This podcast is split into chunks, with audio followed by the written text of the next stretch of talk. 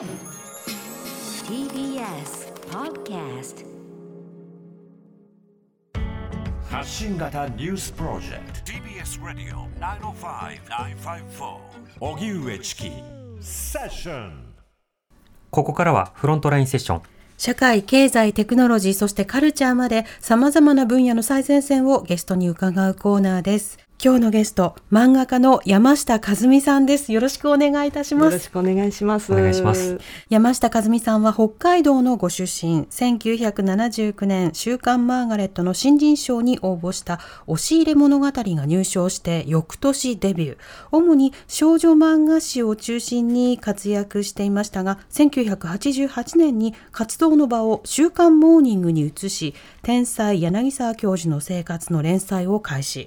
その後、テレビドラマ化され人気を博します。今年の4月、双子の姉妹の数奇な運命を壮大なスケールで描いた作品、ランドで第25回手塚治虫文化賞漫画大賞を受賞されました。はい、よろしくお願いします。よろしくお願いします。お願いいたしますそして、まあ、あの、手塚治虫賞受賞おめでとうございます。ありがとうございます。この受賞の知らせというのは、はいあのどういった流れではい伝わるものなえっんですか？と突然担当から電話ではい。来まして、いやまさかっていうんで、あの他がすごい方々だ面々だったのでちょっとはいありえないと思って椅子からひっくりひっくり返ってうん落ちそうになります本当に。はい。その一方は、例えばアシスタントと共有したりとか。共有も共有というかみんなみんなもちょっとしばらく呆然としてて、うん。え本当ですか？っていう感じで。うん でもあのすごく面白かったので、あのあその話もまたじっくり伺っていきたいと思うんですけれども、あの山下さんあの漫画家としてもはい活動されて40年近くはい経つわけですよね。はいはい。漫画を描くその、はいなんだ仕方とか使う道具とかって40年間で結構大きく変わるものですか？変わりましたね最近特に。最近、ええあの iPad で書くようになったんであすよ。そうなんですか、はい。ただペンタブとか専用のパソコンとかいろんな、ね、ツールなどもありますけれども iPad はえっとですね。私パソコンはすごく苦手だったんで、はい。あのー無理だなずっとアナログでいこうと思ったんですけど、うん。アップルペンシルっていうのが出て、はい。えー書いてみたら紙紙に書くととほとんど、あのータッチが変わらなくて、うんうん。であとあの手のですねこの小指の下がずっと紙に当たってすっごく痛かったんですよ。擦れますもんねそうそうそれがあの iPad で書いてると全然痛くなかったんでそれはいでそっちにあ。変わって割とすんなり変われましたね。うん紙に書くのとほとんど変わらないんで、うんうん。はい、でも書いた後にその例えばベタを塗ったり、はい。はい。あるいはトーンを貼ったりなど、い、ろんな作業もこう出てきますけれどもそれらも慣れていったんですか？いやまだ まだそこら辺初心者ではい。スタッフがやってくれてる感じですね、なるほど。はい、でも今あの若いスタッフの方などデジタルに慣れていたりとか、はい。リモートでもねあのはいいろんなそうですね。指示なども出せたりするので、はい。そのあたりはスムーズかもしれないですね。そうですね。教えてもらってやってる感じです、うん。はい、コロナの影響というのはどうですか、あでもコロナだからこそ今この作業で本当に良かったなと思ってますね、うん。みんな家でできたりとかもしますので、リモートが。はい。うんうん漫画はすごく漫画家はみんなそれであのリモート作業に移った方多いんじゃないでしょうかね。あはい。ー確かにそうですね。知り合いの漫画家もリモートにようやく移りますって人いました、なんか今までデジタルどうしようって思った人もこれを機会にうんうん。変わってったこと多いですね。うん。これあのランド連載中に、例えば方法を変えたとかあるいは終わってからその作品自体は最後までその手法でいくとかそういったようなものってあ途中からでですね。途。中からですか、はい、途中からあのスタッフが一人デジタルに強い子がいて、うん。で最初私の絵を取り込んでやってたんですけれども、はい。途中からその iPad で私も描くようになって最後の3巻23巻分ぐらいは私はデジタルでやってます。うん。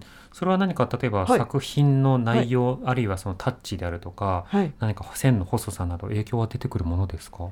えーっとですね結構最初の頃は戸惑いましたね、うん。どうしてもねあのマジックで描いたようなタッチになってきちゃう強弱がつけにくくって、はい。えーそこら辺で結構こううん。自分で、自分であの筆圧をうまくコントロールするのに時間かかりましたね。まだ、ええ。まだちょっとちゃんとはできてないですね。これあのそうした中で、あの当然物語を書くだけじゃなくて、はい。そのネームを切ったりストーリーを考えたりされることもずっと続けていらっしゃるわけですけれども、えーっとですねネームの方は紙でやってます、ネームは紙。えーあのー切ったり貼ったりするんで。うーんそっかそっかまだなんかそこら辺まで技術がなくって私の。ですからちょっとアナログの方がやりやすいことはやりやすいんですよ。うん。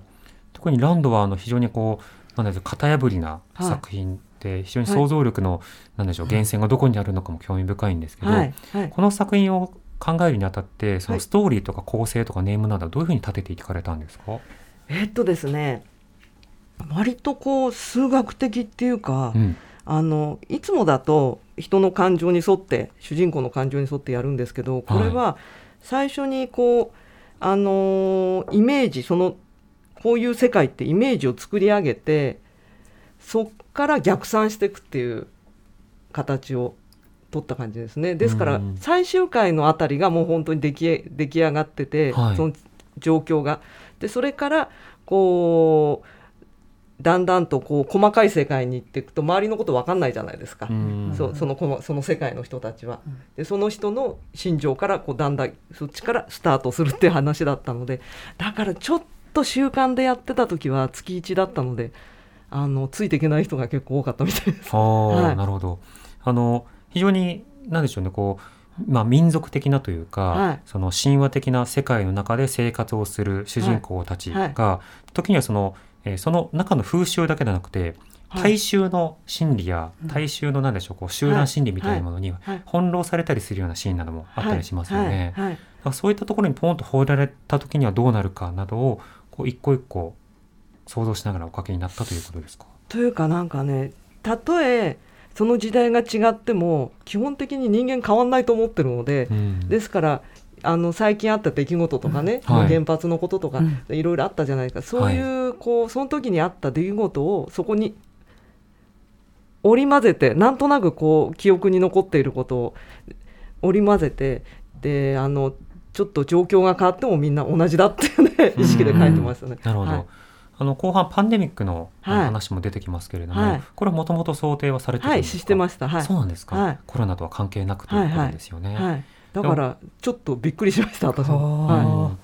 パンデミック実際にコロナになって少し修正した点などはあったりしますか？い。えーっとですね、パンデミックって名前を知らなかったので、あそうですか そもそも。そっかそっかですから、あ、パンデミックって言うんだ、使おうっていう感じでうん使わせていただきました。なるほど、はいでもあの感染症になって今までと異なる社会で、はいあの人々がこうパニックになったり、はい我先にと薬とか治療を求めたりっていうような、そうしたところはやはり重なっているところありますよね。ありますね。うんはい。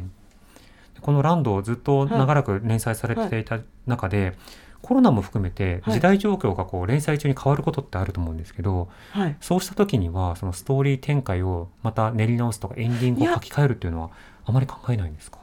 あまりね、そこ意識してなかったですね。うん。あのコロナの件も想定してたことだったので、たまたま一緒になったっていうだけで、たとえ違ったとしても、あのーそういう伝染病になってたと思いますし、うんうんコロナがなかったとしてもああなってたと思うんで、うん。ああはい。なるほど、同じような結論であったろうし、はい。はい。まあ一方で SARS、MERS なんかももともとありますもんね、はい。感染症などの類というのは。そうですね、うん。はい。こういうふうにそのいろいろな作品をこう書かれている中でランドはそもそもあの出発点どういったところに着想を得たんですか？えっとですね、あのー子供の頃の勘違いっていうのがほそもそも発端なんですけども、子供の頃の、はい。であのー私あの小樽の山のふもとで子供時代過ごしておりまして、はい。山のふもとから学校から帰ってくる途中ずっとこう下見ながら歩いていると全風景が見えるんですよ小樽の。うん。あの港とあと向こう岸と、うん。あとこう山の峰々とか全部見ながら帰ってくるんです一。望できる場所だそうったんですね。そうそうそうそうそうそうでそれで向こう岸まあ増毛っていうとこなんですけど、ずっとそれをねソ連だと思い込んでたんですよ。はあ。のは子供だから全然わかんない、ええ。で家帰るとあのテレビ見てるだけなんで、あ、はいはい。でテレビの中の世界だと外国とかやってるじゃないですか、はいで当時冷戦で割とそれがニュースになってて、うん怖いんですよすごく、うんあと核の雨が降ってくると。か、うん。ああそこからっていう。そうそうそうそうそういうこう勝手なイメージがあの妄想で湧き立っててあそこはソ連だって思い込んでて、うんうんうん。であと小樽にはあの北海道の人が結構入られるお墓があったんですよね、はい。山の峰に。それをずっとマンハッタンだと思い込んでいて。信じてソ連はまだわかるんですけど、墓がマンハッタンっていうのはなんとなく綺麗に連なってるんですよね。で家帰るとあのハリウッド映画やってるじゃないですか、はい。でマンハッタンがと出てくるんですよね、うんうんだからそのなあの中でなんとなく似てるような気がしちゃってあ想起させたんですね。そうそうそうそう。そうの子供まあそれは小学校あだんだん成長していくにしたって、ああれ墓だったんだってことに気がつくんですけど、ずっとマンハッタンだと思い込んでたんですよ。でそういうこう勘違いみたいなのをなんか漫画にうまく使えないかなと思ったのがランドのあの四つ神様みたいなやつで、うん。そうああいうふうに立ってたら、うん。立っててそういうこう絶対的な存在だと教えてれば絶対みんな信じるよなって、うん。うん。でも錯覚もあるでしょうし、はい。あとよくわからないものへの怖さというものははい。それに対してじゃあどう対処すればいいのかっていう偽の救済策みたいなものを人々求めますからそんな感覚そうか幼少期の体験からなんですね。はいそうですよんね、でも実際に漫画の中でもうん。大人たちが怖がる姿もありますけど、はよりリアルにその子供たちがはい。その大人たちの言うことと、いはい。あの夜の闇とさまざまなその周りの目とかそうしたものを怖がる姿がすごく克明に描かれてますよね。ああそうですね、うん。自分の幼少期の体験が多分あるんじゃないかなと思いますね。はいでも僕も兵庫県出身で、はいはい。淡路島が明石の目から見えてたんですけど、はい。外国だと思ってましたもん。あやっぱそうですよね。最初は、うん。あ海の向こうには見知らぬ人が住んでるんだなみたいな、そうそう同じ県民なんですけどね、大きくなってわかるけど、そうね。子供のうちは世界が狭いから。そうなんですよ。そのお大人が言うことで自分の世界構成されますもんね。その怖さ絵も知れぬものの怖さというものと、ある意味その民族的なうんうんうん。その神話などとこう結びつけていったというのはどういう発想なんですか、あのーそこの地域を維持するためにその上の人たちがうん。そのくっつけちゃったんですよね。はい。そそれはそのそそこそこの場所を企画する人たちがうん。そうせざるを得なかったっていんう状況だと思いますね。うんうん、そういったようなシチュエーションを作れば、まあ、だから箱庭的な仕そ方でこういった設定ならそこの人々はまずこういうふうにそうまあ。何百年も生きていくに違いないっていう。あー。ある種階段が出来上がっていくそうそうそみたいう。な。で不思議な話だけれども絶対不思議じゃないっていう。うん。普通のり普通の人たちだっていう、魔法はないっていう。う、んうん。考えで書いてましたうんうね。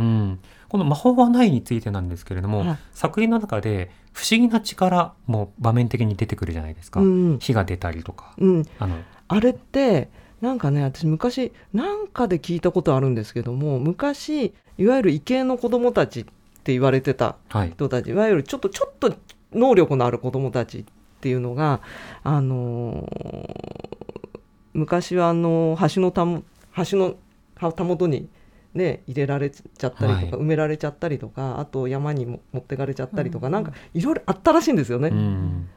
あのー歴史歴史ではあの昔だとね。はい。でそれをうまくちょっと使えないかなと思っていて、うん、それであのでそういう子たちってもしかしたらランそこの地域の外をに気づくかもしれないっていう、うん。そういう、あのーそこを治めていた人たちの恐怖があって。えそれでその子たちっていうのを生贄にするっていうえうんそうそういう行動に走らせみんな恐怖から始まってるような感じなんですけども、そういう能力のある子どもたちを、あのー山に持っていくっていうね。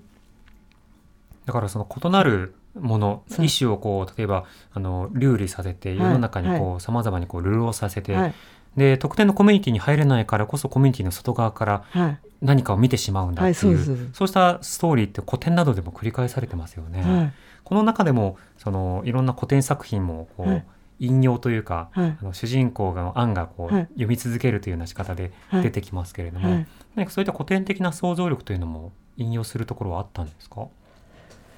古典的な想像力です。あんま気にしなかったですけどね、うん。そこら辺は。はい。でも原型として多くの方がねあのはい。自然に身につけているような、そうですね。一つの想像パターンではありますよね。だからそうしたようなものがやはり自発的に生まれるだろうということがい一つの、まさにランド的な実験空間としはて。漫画が書かれてたんですね。でそのランドの内容については来週また伺っていきたいと思います。はい、えー山下和美さんの漫画大賞受賞作ランドは講談社から税込み814円で全11巻発売中となっております山下さん来週もよろしくお願いいたしよろしくおますお願いします。荻上チキセッション TBS Radio 905-954